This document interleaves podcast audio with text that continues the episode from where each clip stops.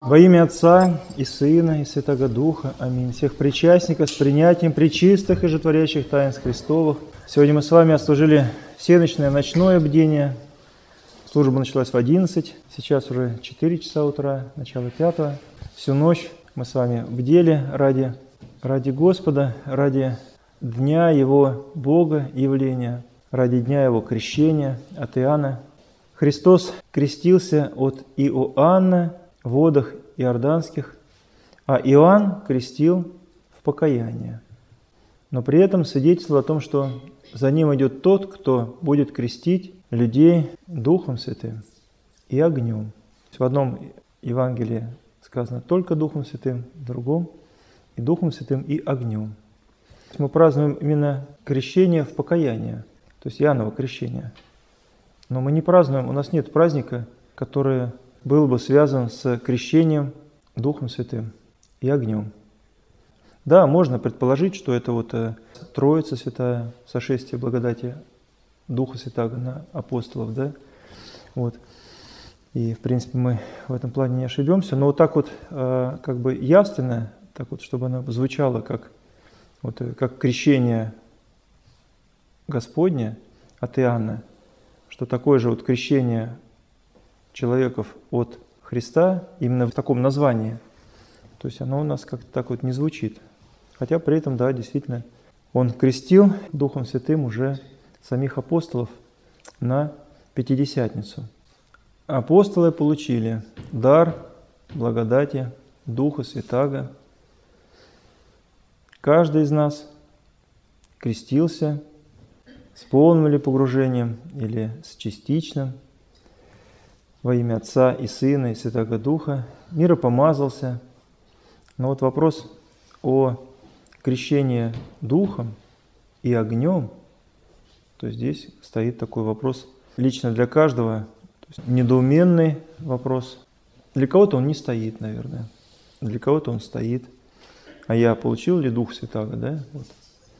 А Он наставляет меня на всякую истину.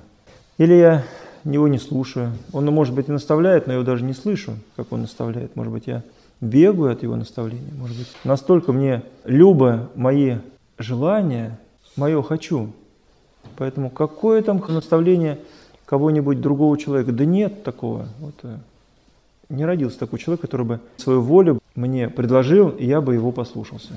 То есть, может быть и так, может быть и так. И тут как с младенцами общаешься, они говорят, я хочу. Я хочу. Ему говоришь, а мама хочет другое. Да, а я хочу вот это, говорит он. Ну да, а мама хочет другое. Опять он замедляется и говорит, а я хочу вот это, я хочу, я хочу и все тут. А нет, так я буду кричать, плакать, шуметь, ножками стучать, потому что я хочу. Вот это я хочу, конечно, у каждого человека присутствует «я хочу».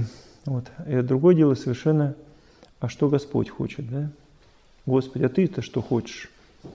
Я-то хочу вот это, а ты-то что хочешь? И вот прислушиваться к тому, что хочет Бог от тебя. Не то, что я хочу, не то, почему меня сейчас несет, а именно прислушиваться, Господи, а ты-то что хочешь от меня?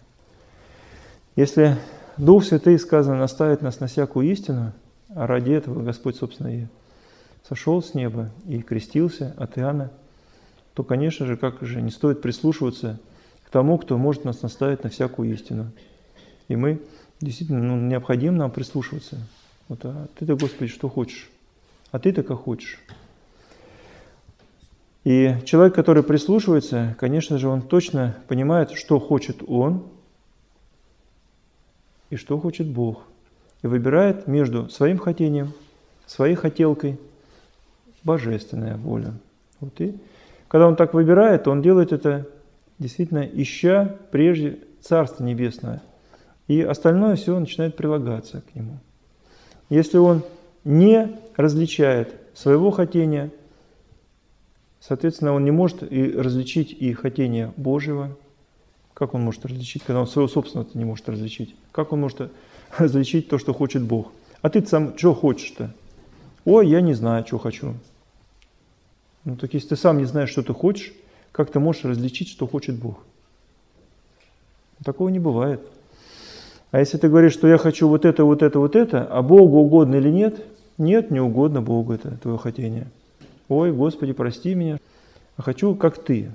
И человек отказывается от своего хотения ради Небесного Царства, ради Бога, ради Христа, ради Его страдания за нас. И тогда такой человек действительно выбирает лучшее. То есть он способен идти за Христом. Он способен идти вслед Ему. Он способен от, отвергнуться себя. Потому что в этом же и есть отвержение себя. Как же, я же хочу. Я же хочу вот так.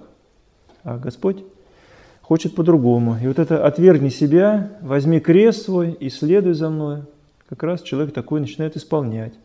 Если он это исполняет, то он действительно, следуя за Христом, становится его учеником, его подражателем, и в итоге, ну, может, грубое слово «подражатель», а, но тот, кто действительно подражает Христу. И в итоге он становится действительно а, способным быть наставляем благодатью Духа Святаго. И наставляемый таким образом, он действительно становится вместилищем Духа Святаго и самого Христа, и самого Отца. И поэтому в его душе действительно Бог, Святая Троица, живет и обитель творит обильно. Вот. Чем человек запрещает? Ну вот хотением это одно, Э, помыслами, огромным количеством помыслов, это другое. И, собственно, лукавый, когда искушает человека, то он именно через помысел старается проникнуть в душу, смутить ее, обесценить, наводнить всякими мыслями, которые человек, опять же, не различая, что он сам эти мысли и производит, а есть мысли, которые производит не он, а внушает сатана лукавый. Такой человек, действительно наважденный этими мыслями, приходит в величайшее смущение. Все как бы меркнет в очах его, как вот буря пустыни.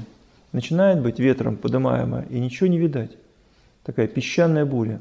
У нас в земле Волгоградские, и даже после войны, в течение там, 20 лет, песчаные бури накрывали город – и прекратились только тогда, когда сделали эту программу по озеленению на огромных территориях. То есть они стали задерживать вот этот ветер и этот песок, собственно говоря. А так до этого, говорит, бури такие были, что глаза не откроешь просто. Вот, просто глаз, выйдешь на улицу, а глаза тебе в песком засыпают, и все. Куда там смотреть, куда там что там видеть? И вот помысел, который всевает сатана, он именно такого характера. Он настолько человека омрачает, настолько его забивает, что он полностью ну, не в состоянии даже противостоять этому всему. Да как будешь противостоять этому песку, этому ветру? Да не получится у тебя. Вот. Только спрятаться куда-то. Куда? А просто выйти с этого места, где несет эти помыслы, и зайти куда? Ну, в храм. Здесь уже не будет этого ветра. В какое-то место особо защищенное, в дом, вот, э, где действительно можно защититься – но от помыслов лукавых не всякий и дома защитится, потому что и дома может быть его наваждение. Именно по этой причине на такое отшельничество уже благословлялись монахи, пройдя определенный искус в братстве, потому как не соглашаться с этими помыслами, вот, и оставаться в добром помысле, это действительно уже удел подвижников, вот, которые могут различить этот помысел – и не сочетаться с худым помыслом. Вот, и в этом отношении не всякий может действительно быть отдан на такой подвиг или на такое жительство. А уж говорить о благодати Духа Святаго, то и не приходится вообще. Вот. Поэтому, конечно, труд над помыслом – это труд очень важный. Вот и поэтому то есть это не просто мысль, которую ты думаешь, это и желание, это и чувство, которое тобой владеет. Это все помысел. Помысел, который внушаем и который тебя выводит из равновесия, теряешь ты мир. Если ты потерял мир, то явно помысел, который пришел к тебе, это явно был лукавый помысел. Ну и, собственно, опыт этого развлечения позволяет нам в действительности постепенно быть мудрыми по жизни своей и умудряться в жизни своей. А уж когда действительно научимся различать помысел и стоять в добром помысле, ну тогда и сможем тогда услышать, наверное, и наставления Духа Святаго, и Господь будет давать нам эти наставления. Но это как Ему угодно уже. Да? Вот. Поэтому всех причастников поздравляю с принятием причистых таинств Христовых.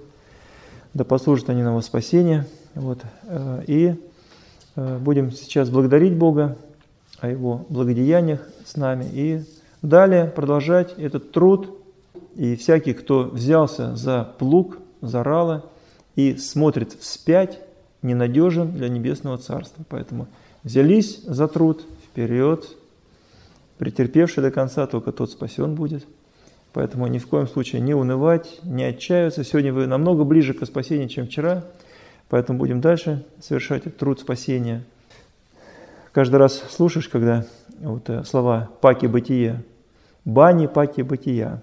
В часто звучит эта фраза, да? «Бани паки бытия», «баня паки бытия». То есть баня. То есть мы, нас Господь проводит через баню. А баня какая? Паки бытия. То есть вот это паки, то есть нового бытия, то есть постоянного нового дня, новой жизни. Может, я ошибаюсь, конечно, так, я для себя я так понимаю. Так вот эта баня, она нас постоянно очень хорошо омывает.